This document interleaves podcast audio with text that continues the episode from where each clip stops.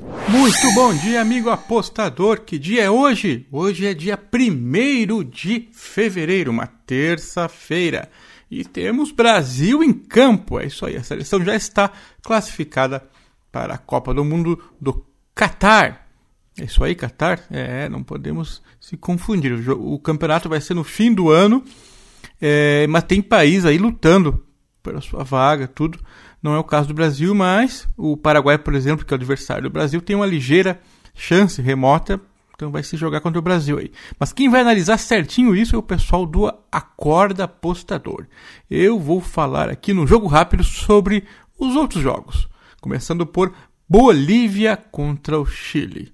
A seleção boliviana ocupa o oitavo lugar da tabela dessas eliminatórias. Ainda tem chance de vaga aí para a próxima Copa. O time tem 15 pontos, 4 vitórias, 3 empates e 8 derrotas. Ganhou 4, perdeu 8. Difícil classificar né, com esse retrospecto. Está 5 pontos do G4 e 4 pontos do quinto colocado. Essa quinta vaga que é, é a intenção deles, porque é a vaga da repescagem, né? Que não, não pega a vaga direto, mas tenta aí no mata-mata. Enfim, 4 pontos é possível, mas tem que ganhar do Chile hoje em casa para estreitar a diferença. É, dos 13 dos 15 pontos que o, a Bolívia tem, 13 conseguiu jogando em casa, em La Paz. É aquela coisa da altitude, né? E quando joga em casa, na altitude, o time tem que ser respeitado pela altitude, não pela qualidade técnica. Enfim. Já a seleção chilena vinha de um momento muito bom, com três vitórias consecutivas, chegou a entrar no G4, mas daí deu tudo errado. Nas últimas duas partidas, é, é, jogou mal e caiu para a sétima colocação. Está a quatro pontos da zona de classificação, que é, obviamente, o objetivo da seleção chilena nessas três rodadas que faltam. Três rodadas para fazer nove pontos, muita gente pode escalar posições aí. Bom, o Chile está vivo, claro, para uma vaga na, na próxima Copa, né? É, o último Mundial, lembrando, o Chile não jogou. É, aparentemente um vexame, porque o Chile tinha ganho as últimas duas Copas Américas e não foi para a Copa. A base da, da equipe é a mesma faz tempo, o time está meio envelhecido assim, né? Bom, mas eles estão tentando se classificar. A derrota foi para a Argentina de 2 a 1 a última aí. Agora em casa, é, bom, jogando fora de casa, na altitude, é, não pode perder. Se perder, as chances vão embora. E daí, como é que vamos escolher uma aposta para esse jogo? A equipe do Chile é melhor, mas mais envelhecida, não se renovou. Conseguiu algumas boas vitórias, depois sucumbiu aí. Mas tudo bem, perder para a Argentina não é nenhum crime. E tô achando que o Chile vai aprontar aí, hein? Ó, Chile em casa, draw no bet, vamos na zebra. Vamos na zebra e da altitude, né? Aprontar correria e que o pessoal de mais idade não aguenta o tranco na altitude. É arriscado, mas, enfim, o desespero do Chile pode contar contra eles. Outro jogo, Uruguai contra Venezuela. O Uruguai chegou a despencar para a sétima colocação nas eliminatórias depois de uma péssima sequência, quatro derrotas seguidas e cinco jogos sem vencer. Estava no seu pior momento nas eliminatórias e por isso o maestro Tabares foi demitido. Ele mesmo que ficou sei lá quantas décadas no controle da seleção. Diego Alonso foi contratado no seu lugar com a missão de salvar a Celeste nessas últimas partidas aí. Bom, o, o Uruguai já venceu com o novo técnico na, na estreia dele. Fora de casa, meteu 1 a 0 no Paraguai. Com isso, a seleção está em quinto lugar naquela vaguinha da repescagem. E se vencer contra a Venezuela, dependendo aí de outros resultados, já meio que encaminha sua classificação. Já a seleção venezuelana é lanterna. É. Perdeu 11 partidas em 15 jogos. É a única seleção que não tem mais chance de classificar. Por isso, o objetivo deles é só é, pensar no futuro, enfim, botar a moçada para correr. E pior que a seleção passa por crises institucionais e econômicas. reflexo do seu país também, né? Não foi capaz de competir de mano a mano com as outras seleções nessas eliminatórias. Bom, incrivelmente, na última rodada, a Venezuela, depois de estar ferrada, jogou bem e goleou a Bolívia por 4 a 1. A seleção contou com vários desfalques, como Rondon. É, e como visitante, a Venezuela perdeu todos os sete jogos das eliminatórias. Interessante.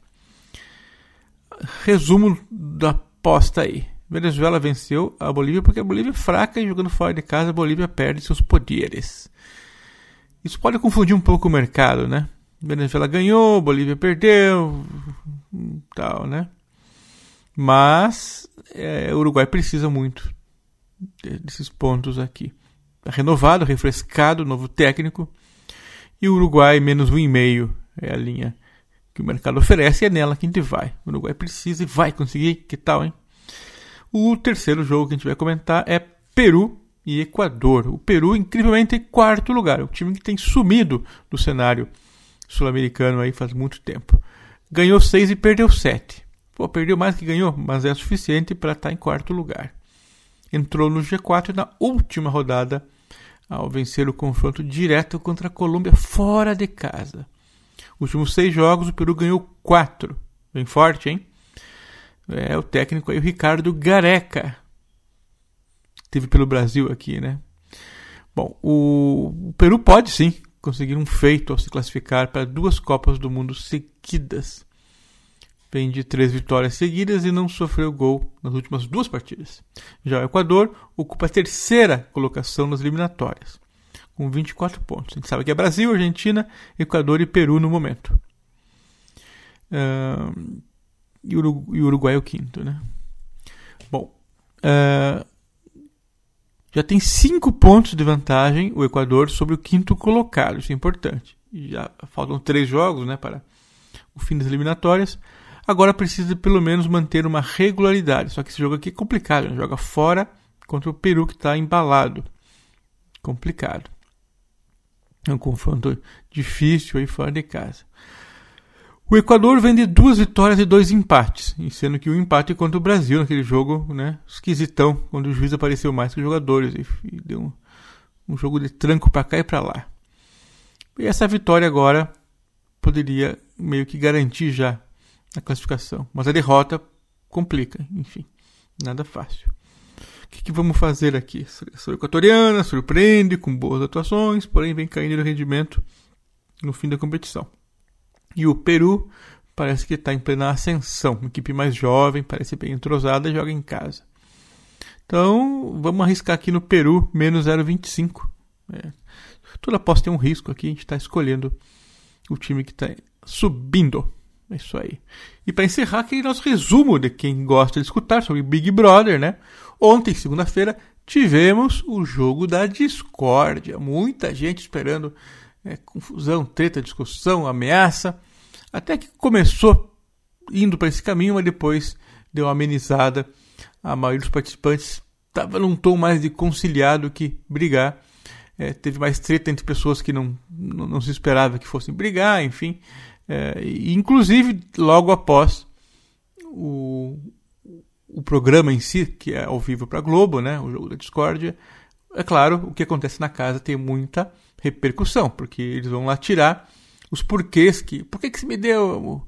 É, que eu sou um, um, que não, não faz falta no jogo, que eu decepcionei você, que eu não sei o que, tá, só coisa negativa. Né? Então eles vão perguntar por que, que ganhou esse perfil, esse rótulo do, do outro participante. E claro, o mais importante é a gente imaginar o que que o, o, o emparedado Rodrigo, que é o cara que está arrumando treta na casa, ia falar com os seus inimigos ali, o Arthur Aguiar, o DG, é, e até com o Pedro Bravanel, o, o Thiago Bravanel, porque eles tiveram certas discussões, e também com o Pedro Scooby, que é o núcleo duro, digamos, do camarote. E o Rodrigo também falou durante o dia, durante o dia anterior, contra o, com o PA, o Paulo André, e meio que as relações não ficaram pesadas, pelo menos. Mas com o Arthur e com o DG a coisa estava meio feia. E começou de cara já no programa com ele abordando esse assunto. O Arthur revidou. E por incrível que pareça, o DG pôs panos quentes ali em cima da brasa. Ele falou: Não, esse rapaz aí tem futuro, Rodrigo, gosto dele e tal, ele tem que é, se ligar que ninguém tá querendo só pisar nele, que ele tá com uma visão um pouquinho equivocada e tal.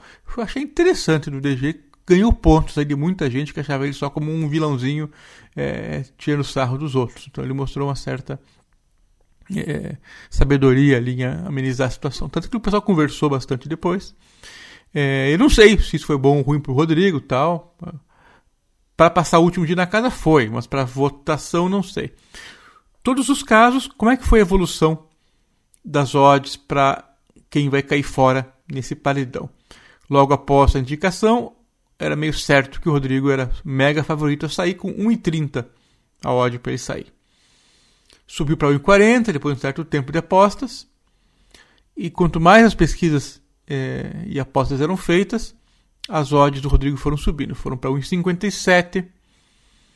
É, várias pesquisas começaram a indicar que a Gessilane podia sair. Aí outras indicando que a Natália também podia sair. Ou seja, a odd do Rodrigo parou em 1,61. Ou seja, cada vez acredita-se menos que ele vai sair. E da Gessilane aumentam. Então muita gente pegou as odds indicadas aí pelo pessoal da Aposta 10, que está escrevendo dicas escritas, está gravando é, rios no, no Instagram, vídeos no TikTok. Fique ligado lá que o, a Mari Maganin e o Didi estão fazendo um bom trabalho para cobrir o, o, Big Brother. Então, odd acima de 2,70 para Gislane sair. No momento aí interessante, deixa eu só confirmar se é isso mesmo. É 2,87 a Gessilane. Natália, que era 13, caiu para 6,50. Então, é, o Rodrigo subiu um pouco na, na, na, visão das pessoas. Sua chance de ficar aumentou.